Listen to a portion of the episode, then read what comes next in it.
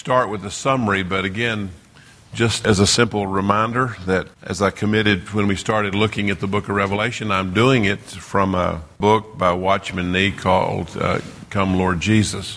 And again, the reason that I like the book and the perspective that the book brings is because uh, when he wrote it, he wasn't looking at commentaries and he wasn't looking at other people's material. He was having to really look at the book of Revelation and listen to the Holy Spirit. And because of that, the approach is a little bit different. And as we started a few weeks ago looking at this, in the fact that it is a revelation of Jesus Christ, and we've all heard this before and know it very well. It was given by God to Jesus, Jesus to an angel, and an angel to John. So John is actually the scribe that's writing this revelation that was given to Jesus. He's writing it down. But the significance of this is the fact that uh, this revelation wasn't designed to tell us about something prophetic. As much as that's true, the revelation was designed to be a blessing to us right now, not only future relevance. It was given so that if we would look at it correctly, it would give us a powerful revelation and understanding right now because remember, every revelation is the beginning of our next encounter with God.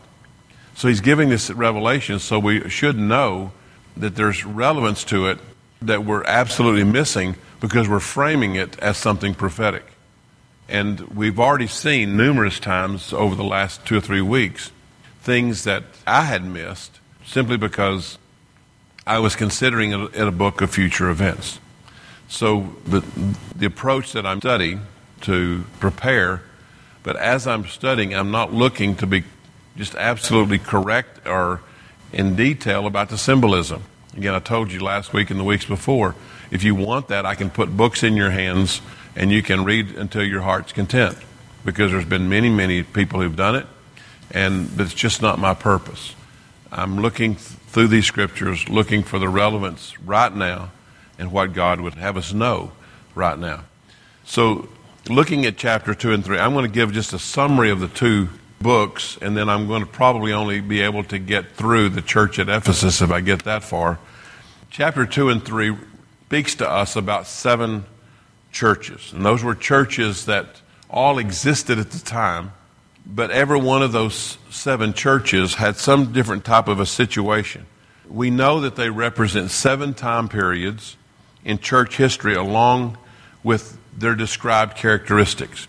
So there's not only the church, there was a real church, the characteristics of that church that were different from church to church, but it also, we understand that it describes seven time periods. That's the traditional thinking. But this is one of those things that I'd never seen before when I started reading it differently. I think we have to recognize that the instruction to John was to send this revelation to all seven churches. So, what would that mean? So, the church at Thyatira didn't just get their letter, they got their letter and the six others. Every church got seven letters. And I think that there's significance in that, not only for them, because when we start thinking of seven time periods, we connect ourselves to the church at Ephesus and see that the instruction to the church at Ephesus was you've lost your first love. So we have a tendency to say, well, that's describing this church is describing our current church age. We connect ourselves with that time period. What does it mean? What would be the significance if even then John's instruction that he was being given was make sure that every church gets every letter? Why would that be necessary? Why not just the one that's relevant to them? They're all relevant. They're all relevant to every church. He addressed one, but the characteristics in the others you're also going to find in your church we should not, in any form or fashion, connect ourselves to one church because it seems to be the one in the right order for us, and it actually says something about us that we're connected to. And you're going to see here in a few minutes just how significant that is. So, all the messages were re- relevant then, all of the messages are relevant now. We need to consider what was being spoken to every church, even though we've always heard that the church at Ephesus best describes our current situation. The seven angels is the addressee of each of these letters. So they're, they're written to the angel of each church. So, and we know, we talked about this the other day, we know who those angels are. We're given that very specifically in Revelation chapter 1. We know who these angels are and believe that they're not angels at all because the word that's used there is the word messenger. If you begin to think, okay, well, are these messengers of he- from heaven? And you realize that the message wouldn't be relevant to them. Are they angels that were here on the earth? And you realize that it's not relevant to them. So by narrowing this down, we begin to recognize that they're probably talking about the pastors of each of these churches. They're really not talking about an, an angelic being.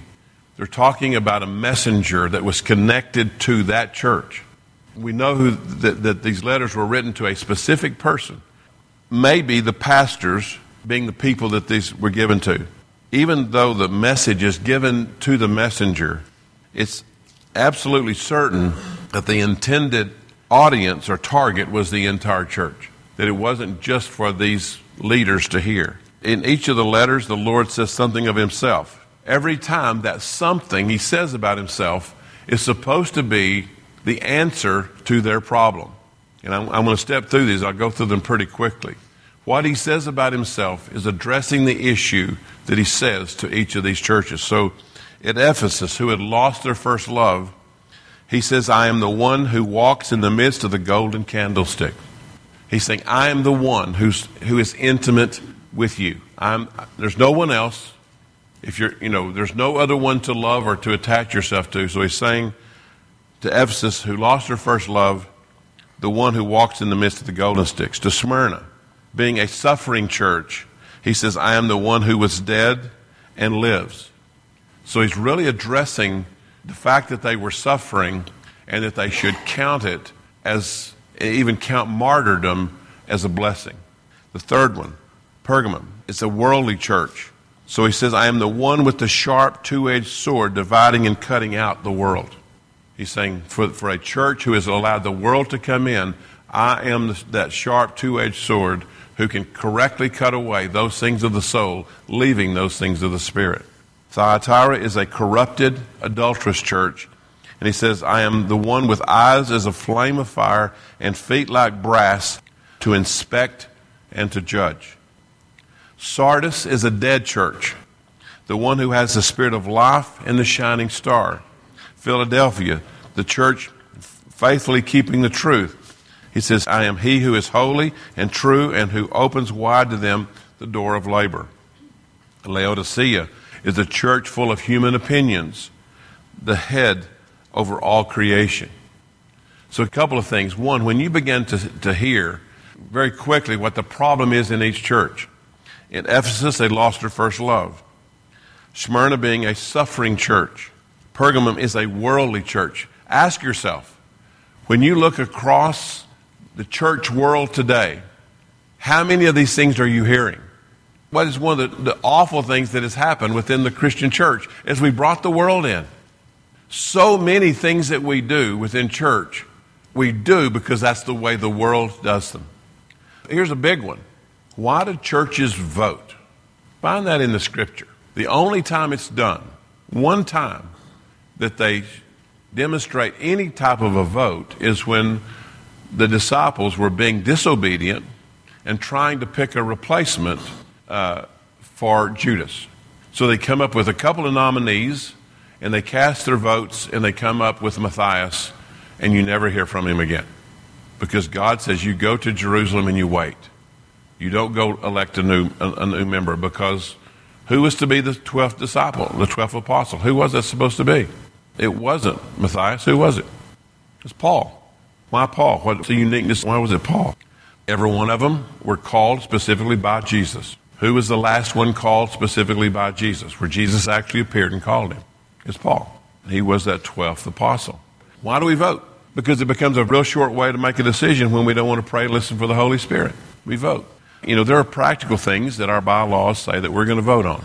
If we're going to buy property or we're going to sell property, then those things say involve the church and vote. I will have been here nine years in two weeks. I don't remember the last time we voted about anything. I'm not sure we ever have, but if we have, I don't remember it. Again, why don't we have a budget? It doesn't make practical sense that we ought to have a budget. No. You know, where do we get that practice? We get it from the world. We set ourselves up, organize ourselves.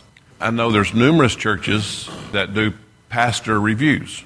They do a yearly review of the pastor. Where's that coming from? It comes from the corporate world.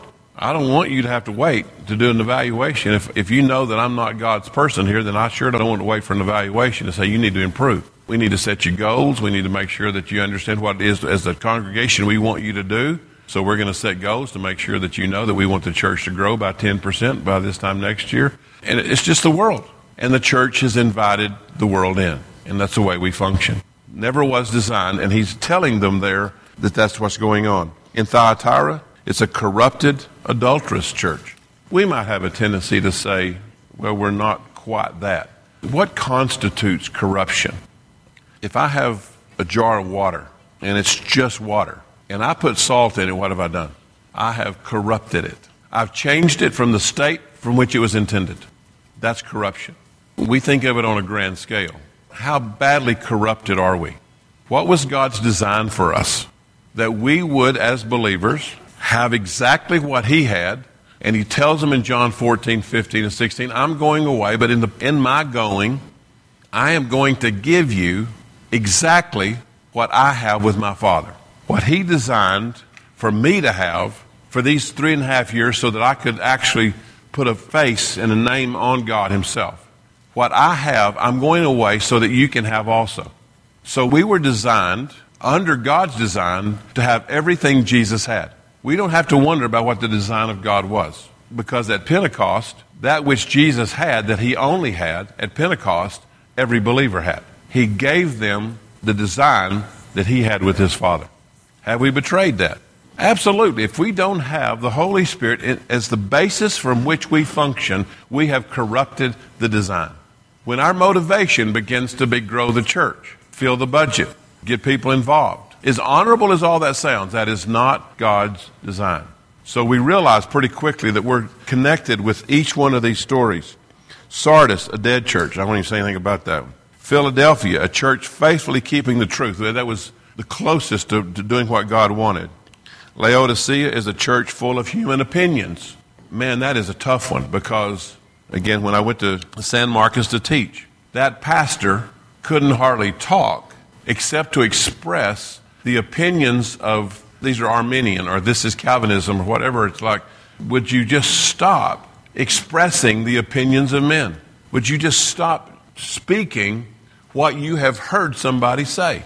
Tell me something that's original to you. Tell me something that God has said to you. And the church today is absolutely penetrated by man's opinion. And you can tell it. It's not hard because most pastors' preparation is not to read the Bible and wait for the Holy Spirit to speak.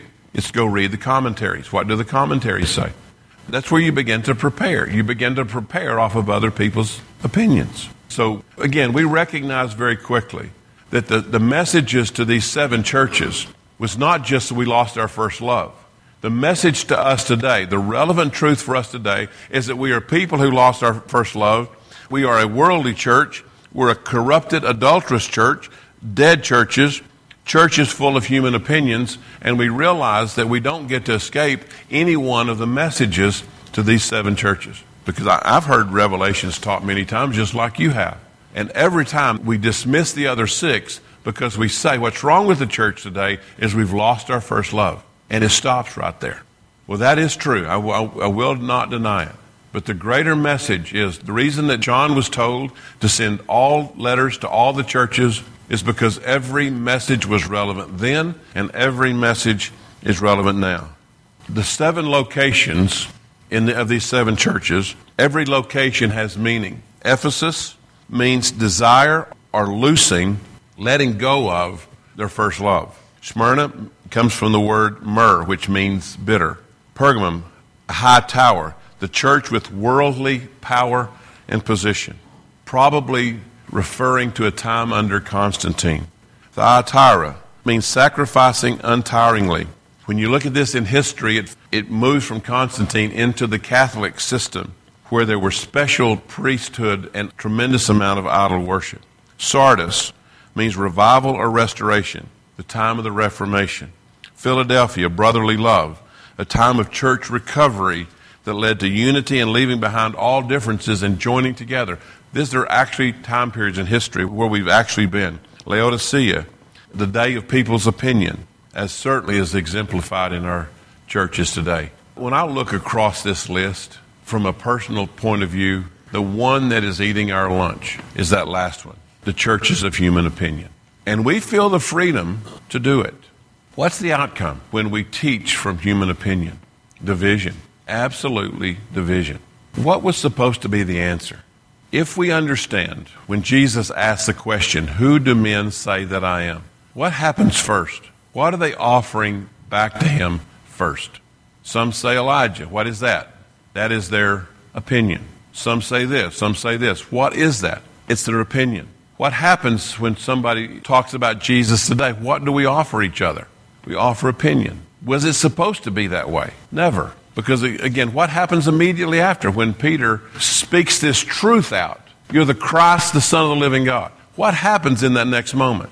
Jesus says, Flesh and blood did not reveal that to you. Blessed art thou, Simon Barjona. The reason you're blessed the reason that you're standing out in this moment is not that you got the right answer, it's that you got the right answer by revelation. This isn't hard to figure out. How do we come to the same conclusion? How do we come into, into agreement about anything that's taught within this Bible? About who Jesus is, about who God is, about what it meant for Him to die on the cross, about what baptism is supposed to mean? How do we come together? We will never sit down and come into agreement. We'll never intellectually get there. What did he intend for us to do? Let God reveal it. By whom? The Holy Spirit. We have to get opinion out of the church. Even Paul in the book of Acts, when he's talking about marriage, he stops and says, I need for y'all to know what I'm fixing to say is my opinion. He makes special reference to the fact he did not get this from God. He got it from years of experience, and he states it very clearly this is by experience I'm talking, not by revelation.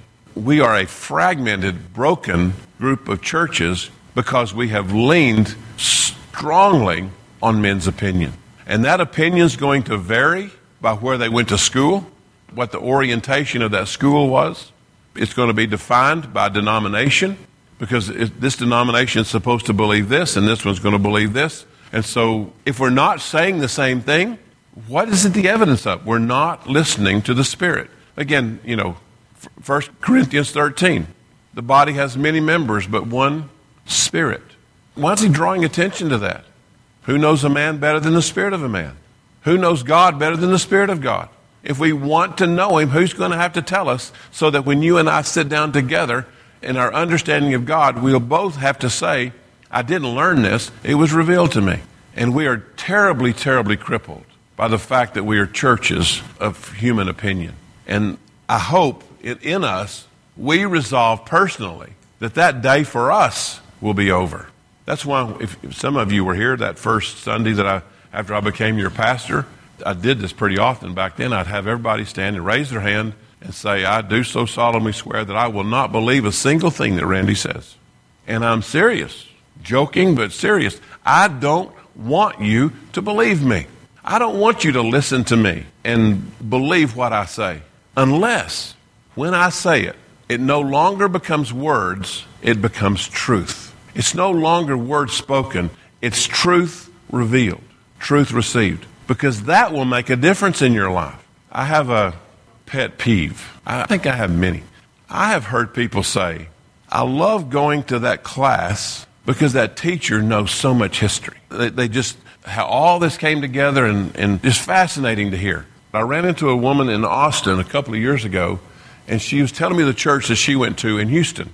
And she said there were 1,500 people in her Sunday school class. And the teacher was an attorney and said, just a huge class. And she said, he just knows so much history.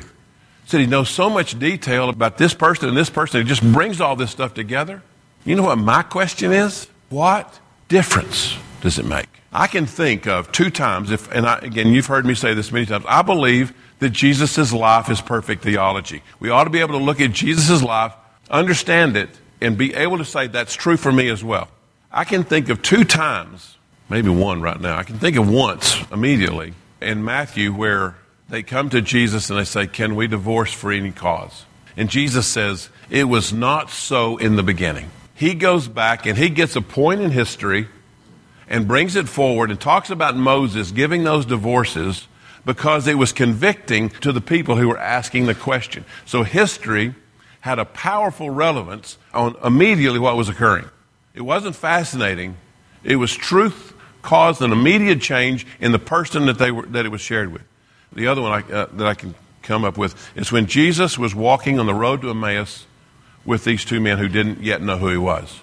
It says he began at Moses and he taught them all things because he was teaching them something in the spirit that they only understood in their intellect. Had no reason to give them history for history's sake. Because honestly, what difference does it make if it doesn't draw you closer and, and give you understanding about what this life looks like right now? It's fascinating. I mean, you can really get into it. You know, I, I shared recently the fact that in the intertestamental period, under Joseph Asmoneah, his son Judas was such a tremendous guerrilla warrior that he crippled Rome when they would come into Israel. He was known because he was a guerrilla warrior. They, that's when he took on the name Judas Maccabees, Judas the Hammer, because of the way he fought. Rome, trying to stop it, came to his father, Joseph Asmoneah, and said, If you can stop this, then we will make concessions to you. We'll move you and your family to Rome, and we will not cause you to assimilate into the Roman culture. You will be able to keep your own religion. When Jesus is born and Jesus is growing up, that's why we have Jerusalem under Roman rule with practicing Judaism because it was a, an agreement made with Joseph Asmoneah. What difference does that make? What would have been the chances that Jesus' message would have ever heard if, if the Jews had been forced to assimilate into the Roman culture? But before they realized that Jesus wasn't teaching Judaism, Christianity had spread all over the world. They couldn't stop it. See, that was history shaping a current moment. But even that, besides being interesting, if it doesn't do something, to engage us into the reality of my current Christian life and hearing from the Holy Spirit, obeying what the Holy Spirit says, and functioning under the reality of the church, it becomes a distraction. We're fascinated with the distraction and realize after years and years of sitting in classes where great history is being taught, I'm still not any better at engaging the reality of God and helping somebody with the truth from, from His Word. i have heard lots of history, love sitting in the class, and it has done absolutely nothing to engage me in the current Christian life. Man's opinion, fascinating as it is, is not engaging to the level that we need it to engage. Also, in this summary, there are seven I knows, which is certainly expected of the inspector, Jesus, standing among these churches. Uh, so it's no great surprise that he would say seven times, I know. I'm not going to go through that. I'll read this in just a second, but if you want to write these down, here are the verses where the I knows are Ephesus, chapter 2, 4 and 5. Smyrna, chapter 2, verse 10. Pergamum, chapter 2, 14 through 16. Thyatira, chapter 2, 20 through 25. Sardis, 3, verses 2 and 3. Philadelphia, chapter 3, verse 11. Laodicea, chapter 3, 17 through 20. So there's seven times, one in each letter, where Jesus says, I have inspected, and he's telling them, I know. I know something about you. There are also seven calls with each letter, including, He that has an ear, let him hear what the Spirit says to the churches. Let me give you those. Ephesus, chapter 2, verse 7. Smyrna, chapter 2, verses 10 and 11. Pergamum, chapter 2, verse 17. Thyatira, chapter 2, verses 26 through 28. Sardis, chapter 3, verse 5. Philadelphia, chapter 3, verse 12. Laodicea, chapter 3, verse 21. So those are the seven calls after the seven I knows. Now, here's one of those points. Simply stated, simply believed, but missed in its significance. The fact that the Spirit is required makes it very clear that even though God has spoken this revelation to John, it will take the Holy Spirit for any reader to understand it. That's why he says, He that has an ear, let him hear what the Spirit says to the churches. This is being spoken from God to John. The revelation of Jesus has now been given to John. He's speaking it, but he's saying very clearly if you're going to get it, if you're going to understand the significance of the message that's being given to you, you're going to have to listen to the Holy Spirit. What difference does that make? All the difference. How many assessments have we done trying to figure out what's gone wrong in the church? And we wring our hands over the fact that something's not working. What does it say here? We're, if we want to know that answer, where are we going to have to go? We're going to have to listen to the Spirit. What are the chances our evaluation will tell us something that is right? You know, at the time, loved Dale Kane and the truth and the preaching and everything that he brought to me and to others. And I look back on the time that we spent, what was it called? In uh, just a time of church evaluation, intentional interim. Yeah. And so we did a lot of studies. We looked at a lot of things. We looked at history. We looked at plans. We looked at mission statements, and everybody was kind of engaged in some team or the other. Anybody still have a copy of that and, and, and read it often so that we can figure out what, we're, what we need to be doing right? Nope. I found a copy of it the other day, and it was just interesting. And I won't even discount the fact that there was some good came out of it. What's the chances we will evaluate something and get it right? Zero. Absolutely zero. So it would have been an interesting approach if we would have said, okay, we're not going to sit down and we're not going to have teams and we're not going to try to figure this out, but we are going to put ourselves before the Holy Spirit long enough to actually see and understand. You know, Judy asked me a question a while back, and I sat down, as I've told you before, and I wrote down 37 things as fast as I could think of them that we need to reteach. Some of them just because they're just error in the teaching, some of them because we're tragically wrong in our teaching. And I could think of 37 before I could turn around. I was just sitting it as fast as I could type. There were 37 of them. I've added a few since then. There's probably 40 on that list now. Man, it's like we had better understand that if we're going to really do something different, it's going to have to be the Spirit who reveals it. This is just personal to me. When I look down that list of 37 things, those were not 37 things I've come up with. Those are 37 things over the course of teaching over the last nine years that the Holy Spirit has convicted me that there's error in our teaching. Big things. Teaching that there's such a thing as a sinner's prayer, and that by that prayer salvation can come. That has caused us year after year to say to kids and say to adults, if you'll just repeat after me this prayer, then you'll be saved. Think that's done any damage? I mean, that stuff needs to be stopped. I didn't come up with that. As a matter of fact, when it was said to me, it, was, it offended me. It's like, I've been doing this for years. Surely I hadn't been wrong all this time. Ah, I looked and listened and let the Holy Spirit tell me, yep, been wrong all these years. I didn't figure these things out. To me, those things that I, I were able to list is because I, I do believe, there's no arrogance in this, it's because I have done my best to tune my ear to the Holy Spirit for a while now. I'll testify early in my ministry, no. It was just intellect, figured out, keep going. But I can't do that anymore. I have to wait on revelation from the Holy Spirit. I don't have anything to say. So they had to know if they were going to get it, they had to get it from the Holy Spirit. The same Holy Spirit who saw the condition of these churches and became the bearer of truth, that sees and speaks, that same Holy Spirit speaks to us now. That's just a brief summary of chapters 2 and 3. Letters to seven churches that include those things. So let's read the first one. We're going to take a look at the church in Ephesus. Unto the angel of the church of Ephesus write, These things saith he that holds the seven stars in his right hand, we know it's Jesus, who walks in the midst of the seven golden candlesticks. So we know he's walking among the seven churches. Here's that I know. It's included in all seven. I know thy works, and thy labor, and thy patience, and how thou, thou canst not bear them which are evil, and thou hast tried them which say they are apostles and are not, and hast found them liars, and hast borne and hast patience, and for my name's sake hast labored and hast not fainted. Nevertheless, I have somewhat against thee, because thou hast left thy first love. Remember, therefore, from whence thou art fallen, and repent, and do the first works or else I will come unto thee quickly and will remove thy candlestick out of his place, except thou repent. But this thou hast, that thou hatest the deeds of the Nicolaitans, which I also hate. He that has an ear, let him hear what the Spirit says unto the churches. To him that overcomes will I give to eat of the tree of life, which is in the midst of the paradise of God. So there you see, as we've just talked about in this letter, there's the I know, there's the call, each one of these things included.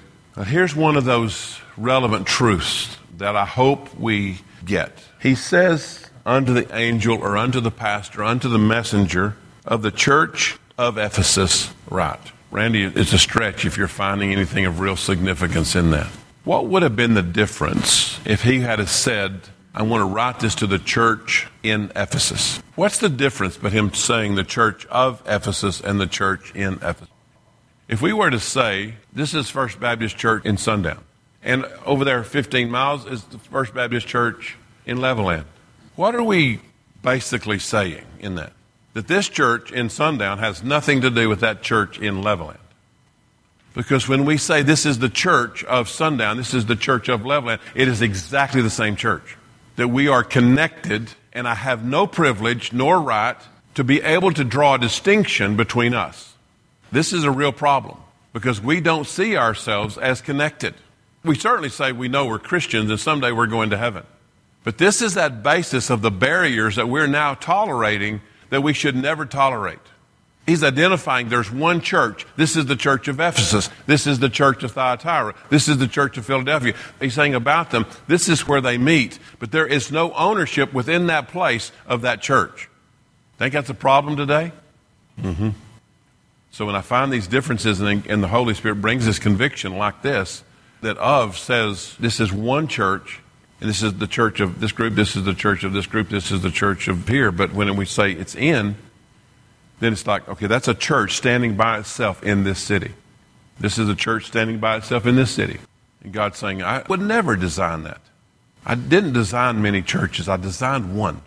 And again, this is the basis. This is my heart for saying we need to be careful, truly careful, anytime we create a man made division like denominations. If somebody can find them in the Bible, I'll change my mind. I just can't find them. I can't find the basis of denominations. Yet we have to have a name, so we have one. So to me, it's worth noting that this letter is written to the messenger, even as opposed to Paul's letter that was written and addressed to all believers. When Paul wrote the epistle to Ephesus, he, he makes it very clear in the introduction that he's writing to the church. He doesn't say to the messenger. What would have changed by now? Why would it be different? here now because they had no longer had ears to hear.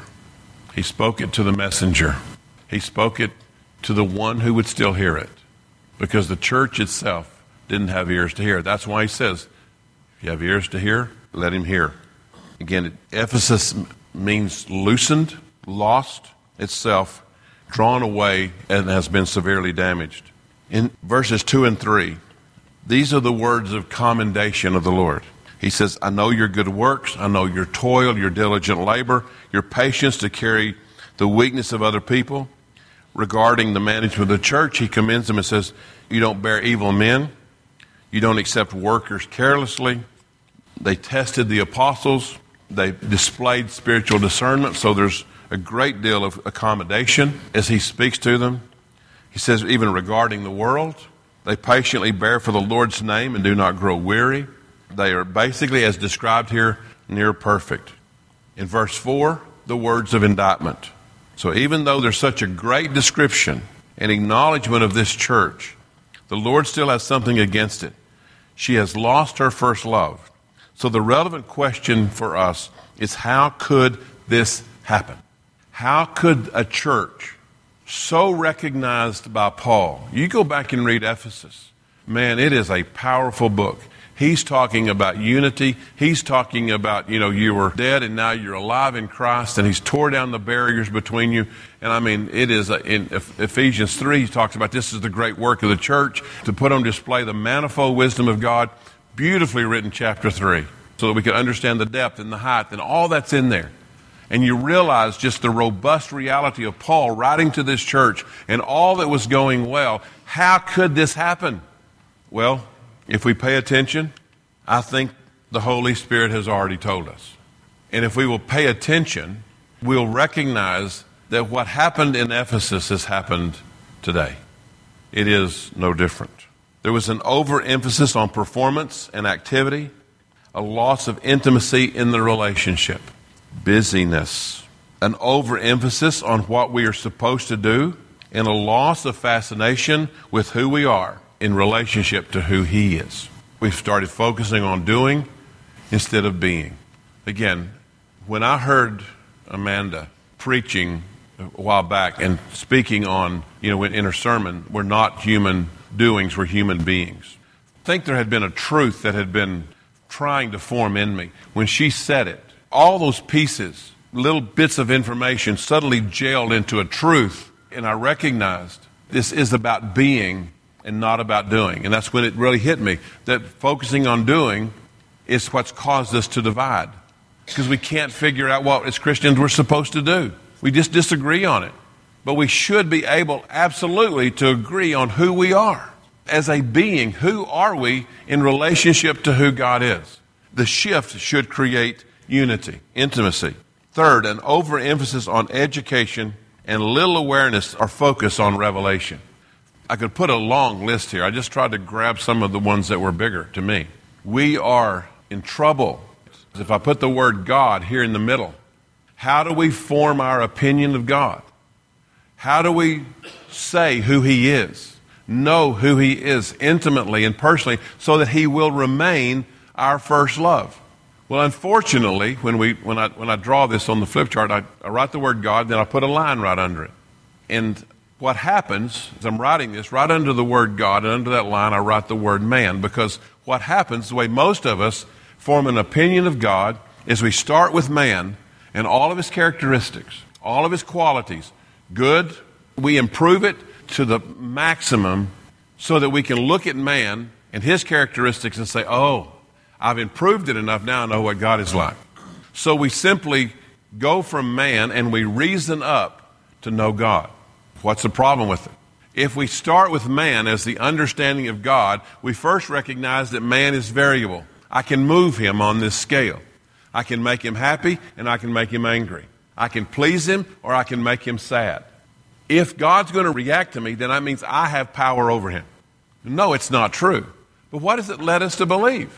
It leads me to believe that some days when I don't do so well, God's wringing his hands and he's disappointed in me. He's adjusted to me. He's moved by whether he's pleased with me because I'm doing a lot or displeased with me because I'm not doing anything. He's pleased with me because I'm giving more or I'm giving less. And we make God move based on us because we started with man who is variable, said that's what God is like.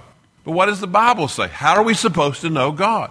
Go back to John 14. I'm going away, but I'm sending unto you the Spirit of truth who will lead you into all truth. If I want to know God, where do I have to go? Again, 1 Corinthians chapter 2. Who knows a man better than the Spirit of man? Who knows you better than you? Who knows God better than the Spirit of God? That's what the verse says. So if we want to know Him, who has to tell us? The Spirit of God. What would happen then? What would be the likelihood that the Spirit of God would tell me something about God and tell Tim something different about God? Nope, not going to happen. But it also takes away the reality that if I do something displeasing today, I cannot change how He loves me. He's not waiting for me to do more so that He can be happier with me, or waiting for me to be, do less so that He can be disappointed with me, because His love is not based on me. It's coming straight out of Him. What a relief! What pressure! What freedom that brings when we realize that God's not in heaven frowning at me because I disappointed Him today. He's not responding, he's not reacting to me. And it's, it's a strange arrogance to believe so. The fourth one, the replacement of in him with the words for him. And I taught on this Sunday morning. I went through every scripture in our Sunday school class in the New Testament where the words for him or for God or for Christ was used. There's about, maybe not 20 of them, but there's probably 15 or 16 of them. And I went one by one so that everybody could see that there's not a single one in the New Testament where we are told to do anything for God. Not even one. Do you know how often that comes out of pastors' lips? Routinely. Listen for it. It's unbelievable. We even sing a song. I cringe every time we sing it. You're the God that we're living for. Like, I want to change it every, every time we come to it. We sing it Sunday. It's like, no, it's not, it's not correct. We don't live for Him, we live in Him. Living for Him has created a competitive Christianity that says we better do more.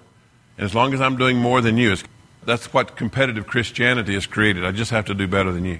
Because that's who we compare. We don't compare ourselves, but with each other. And we somehow believe if I'm doing more than the people around me, that God will be tickled to death. Anything done from a heart other than that of love that will lead us astray. 1 Thessalonians 1 2, we give thanks to God always for you all, making mention of you in our prayers, remembering without ceasing your work of faith and labor of love and patience of hope in our Lord Jesus in the sight of God and of our Father. 1 Corinthians 13 2, when we know very well, and though I have the gift of prophecy, understand all mysteries, all knowledge, and, and have all faith, so that I could remove mountains and have not love, I am nothing. So we, we recognize that anything done apart from a love relationship will lead us astray. Verse 5, the way to restoration. He says, Remember therefore whence thou art fallen. Understand the cause of this regression. The cause must be found. He's telling them, You need to know what has caused you to do this. And the perfect outward appearance that he describes hides the fact that they have already fallen inwardly. You can walk into a church and you can look at the congregation and you can hear the music and you can see the people and they come and they sit and they watch and they sing and they leave and the appearance is great church. If there is no intimacy and only the intimacy that the Holy Spirit can create, the church is already inwardly fallen. They may be able to sustain for a long time, but they have inwardly fallen. Church by church by church. We watch where that's true. He says, and then, and repent. Change your mind. Once you know it, change your mind. And do the first works. In the letter to the Ephesians, we read that they were, in verse 1 1, faithful. In chapter 3, verse 17, they let Christ be Lord. So, from our great history, we know that we are unified and that obedience was designed to rule the day. When obedience and hearing the voice of God is replaced with activity and performance, he says the candlestick will be removed. We read this a couple of weeks ago, the words in Malachi. In chapter 1, he said, I wish somebody would come and nail the doors to this church closed. He said, because I've left it. You're going through the motions. He said, I just wish somebody would close the doors. That's God saying, I have taken from you. You can sit here and be an organization and you can move and do what you want, but I have removed the candlestick from you. I, th- I think it would be interesting across America or maybe across the world to see how many churches are functioning under the name of church, but the candlestick has been removed and they don't know it. They do not know it because it looks like it did yesterday and it looks like it did last week. And then in the last couple of verses, in, in verse 6, he says, in dealing with the Nicolaitans, that, that means those who conquer the people. And when I looked up the definition and was studying, it says, or are a party that lusts after power and takes upon itself the positions of leadership. Any of that happening? Any pastors, any deacons, any apostles within the Christian church taking on the positions of leadership, giving the church direction? It would be much easier to come up with a list of those who don't because of the majority who do. I don't claim to have particular understanding of anything greater than anybody else does, but I know one thing. The minute that I become the leader of this church, we're desperately in trouble. And I won't do it. I will not do it. Outside of the Holy Spirit telling me, sharing with me, giving me direction, that I can say to you, Thus saith the Lord, it ain't, it's not going to happen. I can't do it. I can function on a practical basis hiring Chris to build cabinets. I'll be I didn't consult with God about it. Maybe I should have, but I didn't. I think He gave us reason and common sense, and that's still as much a gift of God. And I'm and and maybe I'm wrong in that. Maybe all those details should be taken to Him. I live in peace with the Spirit of God. But to give this church direction, to call this an emergency room, wouldn't dare. Outside the fact that I could clearly say where I was standing and what I was doing when the Holy Spirit, the words He said, Will you accept this mantle? And that's, what, that's exactly what I presented to the board and to the deacons at the time. And then I came in and I asked the church, and the answer was yes. That was not my idea. That was not my leadership. That was simply God speaking in obedience. And when it gets replaced, and we think that we're leaders, then he says, The Lord hates the works of these people. You know, he said, I hate the work as you do of the Nicolaitans. Those who conquer people, who put people under submission and become the leader, he says, I hate it. And then the last verse He that has ears, let him hear what the Spirit says to the churches, all of them. So the warning must mean that we have no ears to hear what God says. And then he says, This will be your reward. He that has an ear, let him hear what the Spirit says unto the churches. To him that overcomes, will I give to eat of the tree of life, which is in the midst of the paradise of God. Where are people eating now? Mostly. Of the two trees that, that he spoke of in Genesis, he said, Don't eat from the tree of the knowledge of good and evil. Which tree are most churches eating from today? He said, Eat freely from the tree of life. I can tell you the quickest way to tell is if they are a church trying to follow rules, I can tell you which tree they're eating from. I had a question come to me, it's been several years ago now. Person terribly upset because their church bylaws say that they cannot send flowers except to church members. And this church member's mother had died, and, and somebody wanted to send flowers from the church. And they said, no, that can't happen even if you pay for them because that means we went against the bylaws. Which tree are they eating from? Good and evil. Trying to follow the rules, trying to figure it out. And I, I hate to say this, but that's really not an exception. When there's questions come up, where do most people go? What do the bylaws say? Can we do it or can we not do it? We're eating from the tree of the knowledge of good and evil. And he said, Eat from the tree of life. If you find that love again, you find that intimacy again, if you understand really what's happened, it's, it's allowed you to unfold and become the church that you become, where you've lost your first love, where you've actually fallen and don't even know it. Figure it out, and, I, and you'll eat from the tree of life every day. What's the difference? What would happen if we ate from the tree of life every day? What would our nutrition be? It would be life. It would be creation. It would be healing. He said, I give you permission to eat from the tree of life. If you're going to do the other, you'll be cut off. You won't be able to do it. Again, for, for me, studying this time, looking for the relevant truth, not dismissing it because it's telling us of something back there, it's, this is history, or telling us about something that's going to happen in the future, kind of leaves me in the place where I am where I don't even have to consider it because he's telling us something that's already happened or he's telling us something that's going to happen. And I miss the truth for today. This is relevant truth. He's talking to us. Our definition of God, in, in the essence of who He is and what He's established, requires the reality of all three. So when you remove anything regarding the Holy Spirit, you said, I'm not a church anymore. Because I cannot be the body of Christ if that's not fully, 100% believed, committed, accepted. So that when we say that we're saved, we're saying that I have been rescued and I have been established as a child of God. I'm a member of a body which says I have fully realized that I am spirit, I'm a soul, I'm a body. How successful are we as a body if we leave one of those three parts out? Well, how successful is the body of Christ if we leave one of those three parts out? You take the spirit away from a man and he's not functioning in the spirit. What other creature has a functioning body and a functioning soul but no spirit? Animals. So if you take the Spirit of God away from a man, you're going to basically have a sophisticated animal. Read one time in, in the German Bible, when it talks about a soul man, the German word is man animal, the animal man, because that's what a man is. Except the difference is that when God didn't give animals a spirit, he did give them something instinct. What happens to a man if you take away the Spirit of God? We're functioning less because we don't have instinct. We will move to self destruction, that an animal knows better. I just think it's, it, it's part of this stopping long enough and say what's relevant to right now. Because he's saying if this doesn't change, if you don't find this first love, if you don't understand what that means, then I will remove your standing as a church. We know that because these churches died, they're not in existence anymore. So we know the outcome of some of these. What we don't know is how long they existed after this candlestick was removed. And we talk about this all the time. If, if the Holy Spirit was removed from your church, how long would it take you to tell? think about it, but the, that answer would be tragic for most churches because they wouldn't know. Because the process of church looks exactly like the process of church last week putting on display human abilities, human knowledge, human wisdom, in allowing it to function.